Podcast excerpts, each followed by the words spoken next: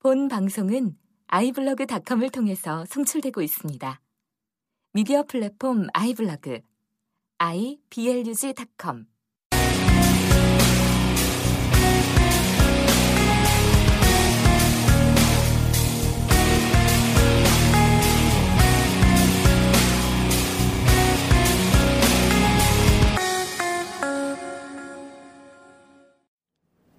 자, 그 다음에 최근의 한미 공조를 향한 각국의 움직임을 한번 더 정리를 좀 해보죠. 네, 각국의 움직임. 음. 뭐 미국 같은 경우는 이번에 그 지금 주한미 대사가 누군지 아십니까? 지금 아 이름 모르겠. 어, 복잡해. 성김 아, 안 바뀌었나 두 아직? 글자입니다. 안 복잡합니다. 아니 안 바뀌었나 아직? 네, 아직 안 바뀌었죠. 김성룡이요, 김성룡. 음. 아, 예, 김성룡. 예, 예. 그렇지.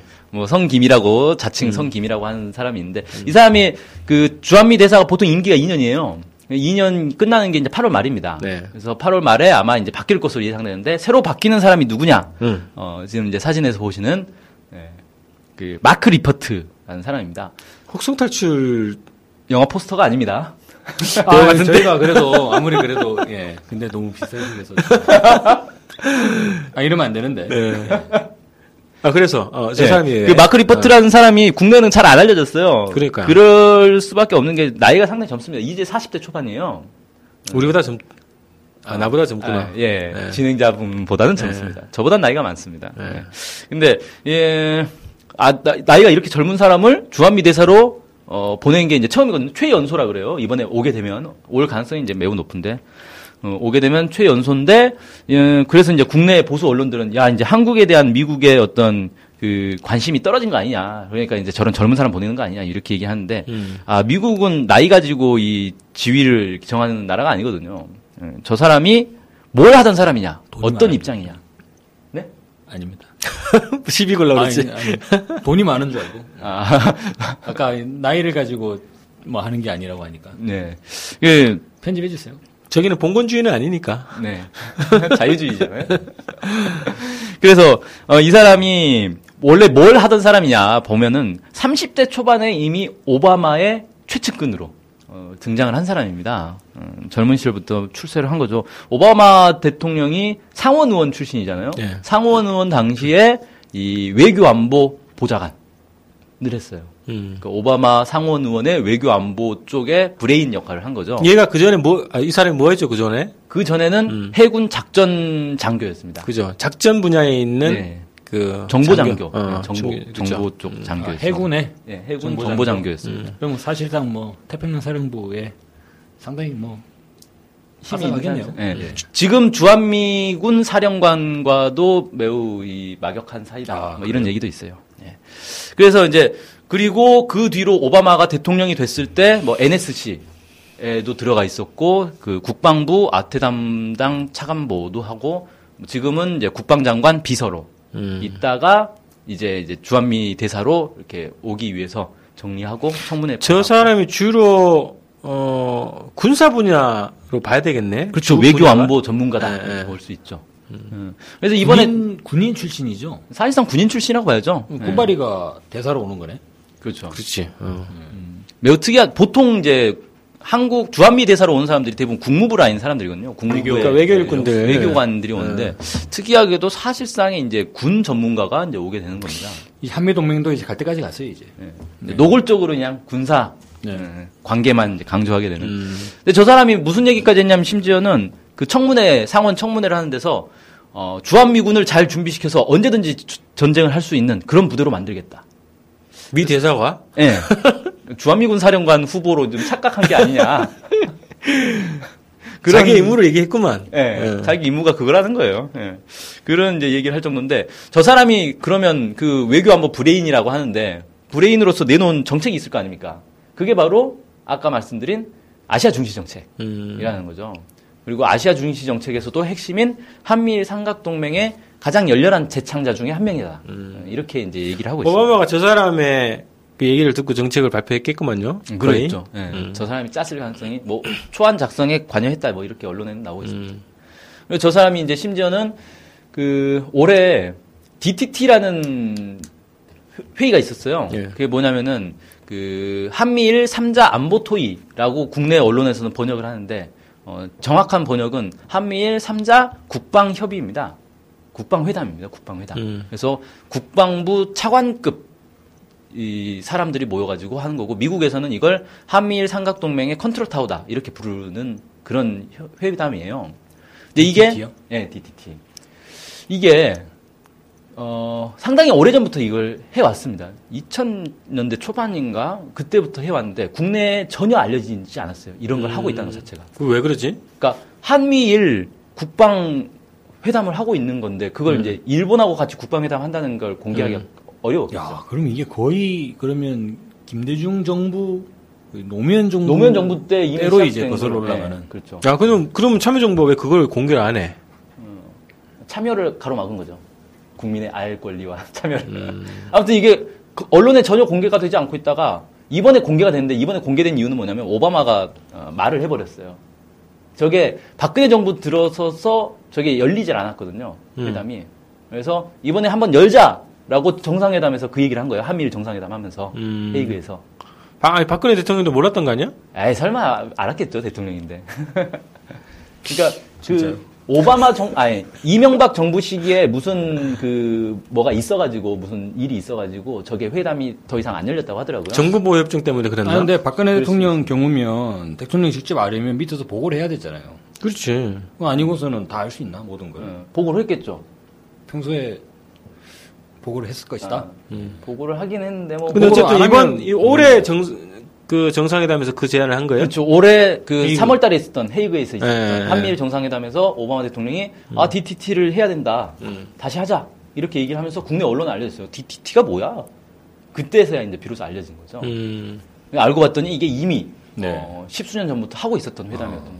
야, 그 저기 차관 정도 국방부 차관 정도면 실제 이제 중요한 거는 차 저기 장관이나 대통령 뭐 합참의장 이 정도 선에서 정리를 하고 차관이면 실무 중심 토론 할 다닌데. 예. 그, 그 당시 국방부 라인을 좀 까야 될 것 같아요. 그 노무현 정부 시절에 이제 김장수 그렇죠. 김장수 국방장관이었습니까? 어, 그 그래. 참모총장 남재준, 그렇지. 그죠? 어. 그거 다그 라인이구만, 전부 다. 야, 이어지네? 야, 똑똑하다. 다시. 어. 네. 그래서 어, 그 DTT 회담에 이 미국 측 대표로 나온 사람이 저 마크 리퍼트입니다. 아. 아니, 지가 차, 차관부 아닌데 왜? 차관보가 아니죠. 네. 그러니까 특이하다 그랬어요. 국방장관 비서 자격으로 거기 참여를 한 거예요. 야, 다른 나라들은 다 차관들이 네, 오는데. 차관들이 오는데. 네. 그러니까 저 사람이 한미일 삼각 이 군사 컨트롤의 실제 실무 책임자라는 거죠. 사실상 미국 국방장관 비서가 음. 우리나라 국방부 차관과 거의 뭐 동급이다는 이런 거 아닙니까, 지금? 돈급도 아니 자기 이제 모아서 회의를 시키는 거지. 주재를 했으니까. 어, 어. 예. 야, 아, 일본도 뭐, 근데 일본은 국방부가 없잖아요. 관방 관방 네, 차관인가? 네. 관방 장관이 실제로 있어. 이제 어. 부처의 이 지휘 자체가 음. 상당히 우리나라 국방부하고는 다를 수밖에 없는데. 네. 야, 정말 나이 30에 참 너무하네요. 네.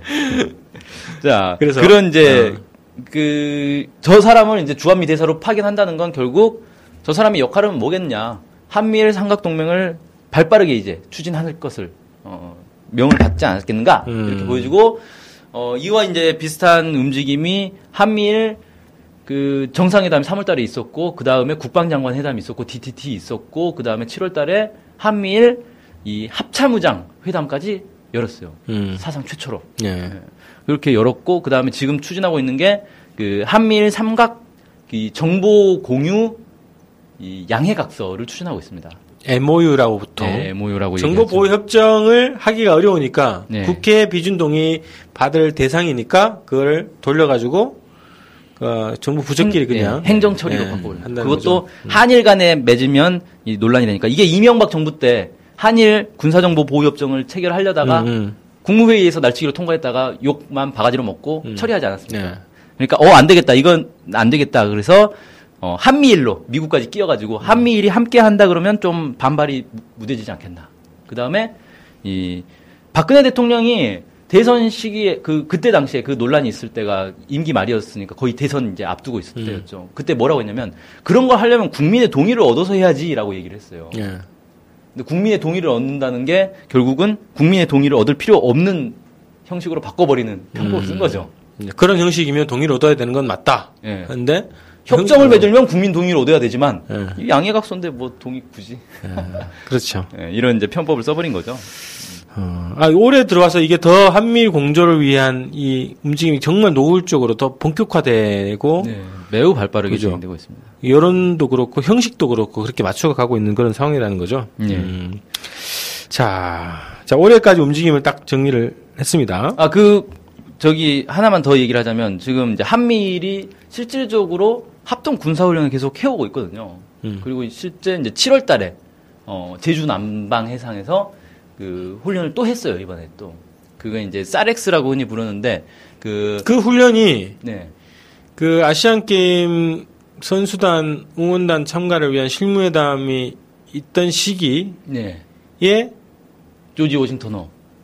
한국마음이 들어왔죠. 네. 네. 아, 근데 그건 뭐냐면은 좀 약간 미묘한 차이가 있는데, 네. 저 훈련을 하기 위해, 저 훈련에 원래 이제 해상 구조 훈련이란 말이에요. 근데 구조 훈련하는데 항공모함이 가서 사람들 구조합니까? 그건 아니잖아요. 좀 황당한 거죠. 음. 조지 워싱턴호가 저기에 거의 아마 매번 참여를 했을 거예요. 네. 저것도 지금 뭐 이- 올해 처음 한 게 아니라 그 전부터 계속 해오던 훈련이거든요. 그러니까 하- 한미일이 뭐 구조 훈련이다, 인도적 차원의 구조 훈련이다라고 하지만 실제로는 항공모함이 참가하는 사실상 전쟁 훈련을 하는 거거든요. 보통 구조훈련 하면은 해경 이런 데 가잖아. 경찰들이 주로 가잖아. 그죠? 그렇죠. 해군 조난 사건 무슨 뭐 바다에 조난 사건이 나면 해경이 주로 주동해서 이제 출동을 해서 훈련을 하죠. 구조 훈련 하지. 근데 저기는 그게 아니라 군대가 아, 한미일 삼각 군대가 합동 훈련을 하고 있는 거고 거기 이제 항공모함까지 참여를 하는데 이번에는 그 조지 워싱턴호가 저 훈련하기 전에 미리 들어왔어요. 음. 근데 미리 들어오면서 명분이 뭐였냐면은 한일 간에 훈련이 미리 하나 더 있다. 아 구조 훈련 전에 예, 구조 훈련 전에 더 있어서 미리 왔다. 그래서 그거 하고 나서 구조 훈련 하는 거다. 이렇게 이제 발표를 했어요. 한일이 아니라 한미 아니에요? 네, 한미 간에. 음. 자꾸 헷갈려. 아, 제가 네. 자꾸 네. 한일이라고. 한미 간에 군사 훈련이 있어서 미리 왔고 그 네. 끝나고 나서 한미일 합동 해상 구조 훈련, 구조 네. 탐색 훈련을 한 거죠. 그렇죠. 음. 예. 자, 뭐 아무튼 어, 그래서 이런 이제 한미일 사이에 이 군사적 결탁이 상당히 이제 빠르게 진행되고 있는 이런 이제 배경을 우리가 좀 알고 나서 음. 세월호를 보면 어, 뭔가 새로운 이제 이 침몰의 원인을 어, 찾을 수 있지 않느냐라는 음. 거죠. 그죠. 새로운 시각으로 또 세월을 지금 보자 이런 겁니다. 네.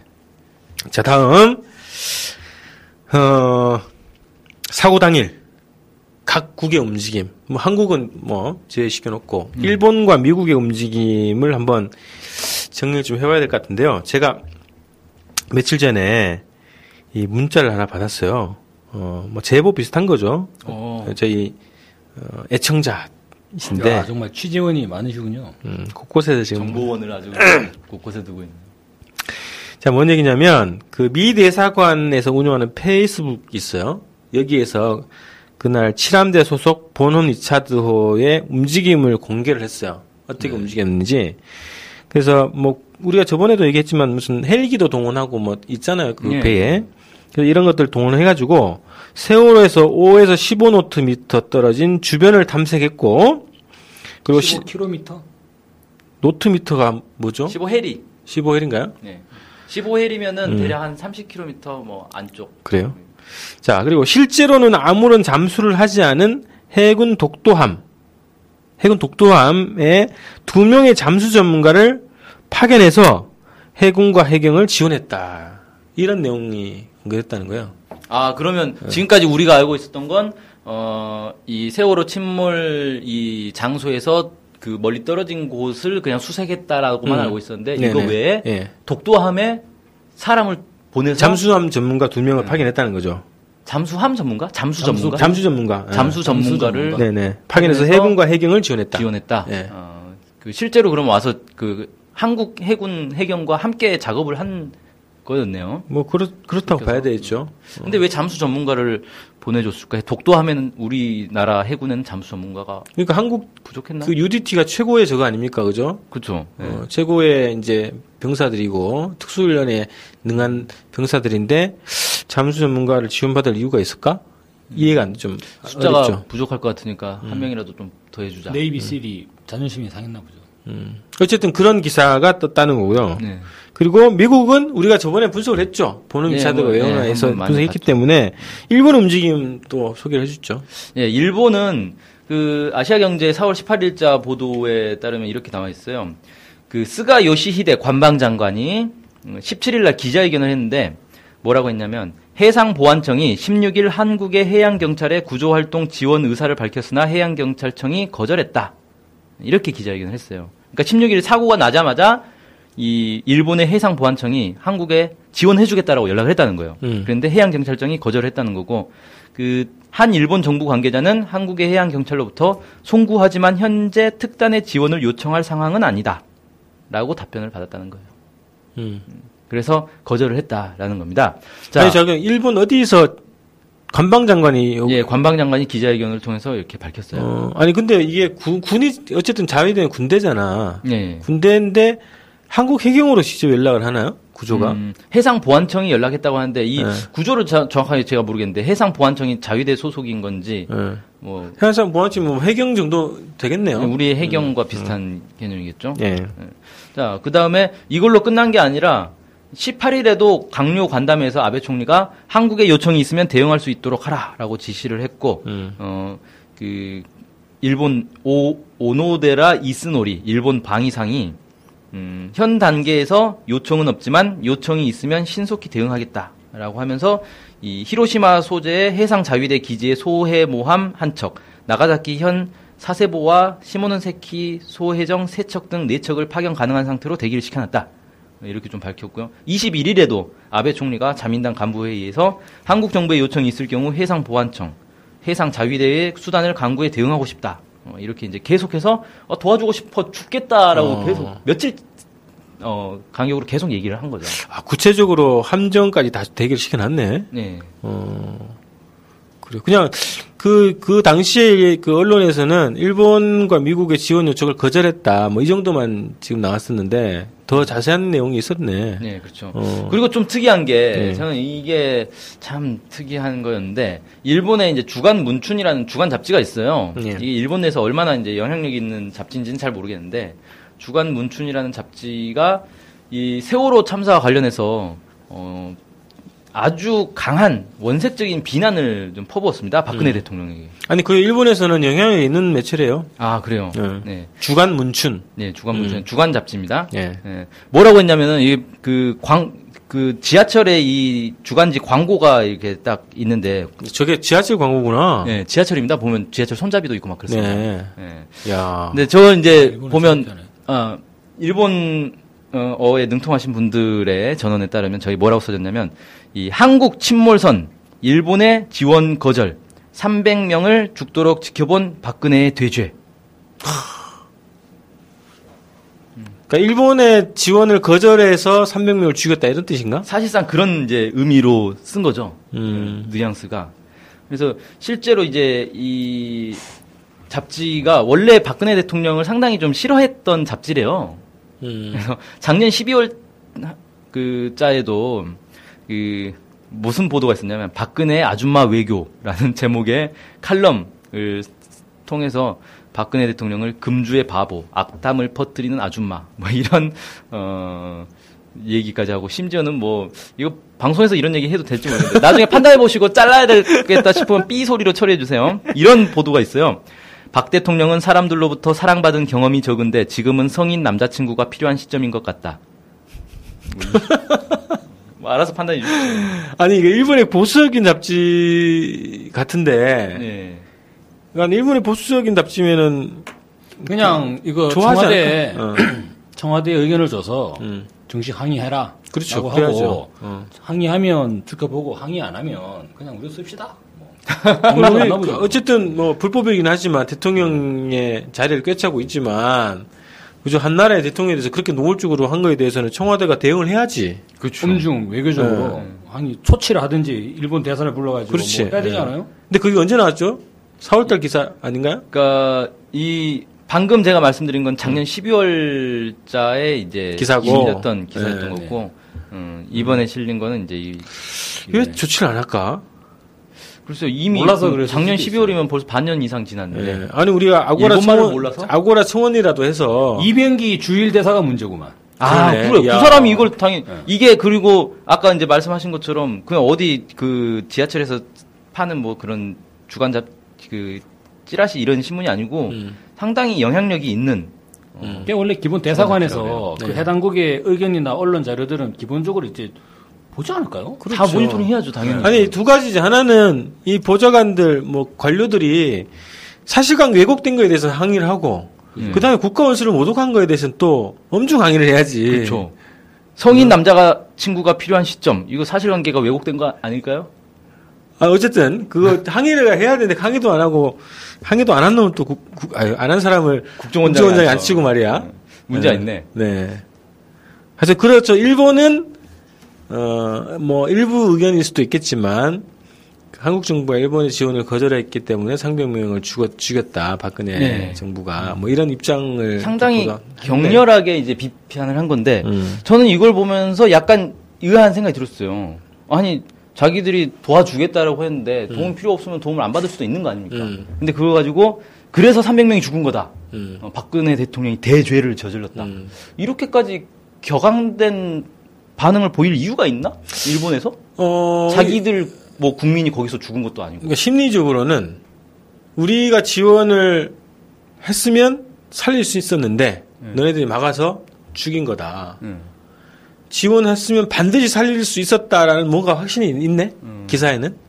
그러니까 그냥 상식적으로 놓고 보면 그래서 안타깝다. 우리가 도와줬으면 살릴 수 있었는데 음. 못 살렸.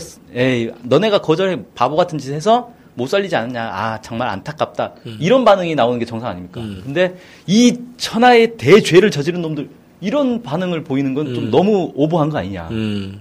자기들 일도 아닌데 왜 이렇게 흥분하는지. 자 상대적으로 지금 우리가 이 해경의 뭐 무능 그리고 구조를 하지 않은 거 이런 걸 우리가 그 다음 다음 뭐 언제쯤 이렇게 후에 다룰 거예요 구조 관련해서는 근데 한국 해군이나 해경의 무능이나 이 구조하지 않은 거에 대해서 비판을 많이 하고 주목을 많이 돌렸는데 우리가 지, 지난번에는 본능 리처드 미국의 역할이나 그 움직임에 대해서도 한번 지적을 했지 않습니까? 근데 상대적으로 일본은 또 주목이 덜 갔어. 그죠? 그렇죠. 일본은 뭐 실제로 온게 없으니까. 네네. 아무래도. 그래서 수- 이게 다시 우리가 일본을 다 주목을 해봐야 될 것 같다는 거고요. 오늘 우리 그 한미 공조설의 중요한 또 그 지점 중에 하나가 일본의 움직임을 잘 파악하는 거 중요하다는 거고 이런 기사는 아마 잘못 봤을 거예요, 많이. 네. 저기 접하지 못했을 텐데 이런 움직임이 있었다는 거고요. 자 그리고 또 일본에서 만약에 사세부항에서 출발하면 네. 그 함정이 출발하면 얼마나 걸리나요? 해- 사고 해역까지? 계산 안 해봤죠? 네. 계산 좀 해보라니까. 나 이거 그렇게 멀진 않아요. 그래요? 예, 실제로. 그러니까 그 사세보항이 아- 아무튼 대나, 대마도 바로 밑에 있는 예. 아니 대마도보다 더 서쪽에 있기 때문에 음. 이게 실제로 이제 진도 앞바다까지 수역을 그었을 때 남쪽에 있다. 그러니까 대마도의 서남쪽이죠. 서남쪽. 예. 그래서 이제 그 진도에서 부산 하고 거리랑 상당히 좀 비슷합니다. 음, 그래요. 그럼 본원 위치하고 비슷하게 올 수도 있겠네. 그죠? 보넘 리처드는 좀 가깝게 있어요. 더 가깝게 있으나. 매우 가깝게 어, 어쨌든, 어, 지원을 할 수도 있었겠네요. 그죠? 네. 출동했으면. 자, 그러면, 자, 미국의 움직임, 일본의 움직임 이렇게 있었어요. 그래서 우리가 한미 공조설을 왜 주장하는?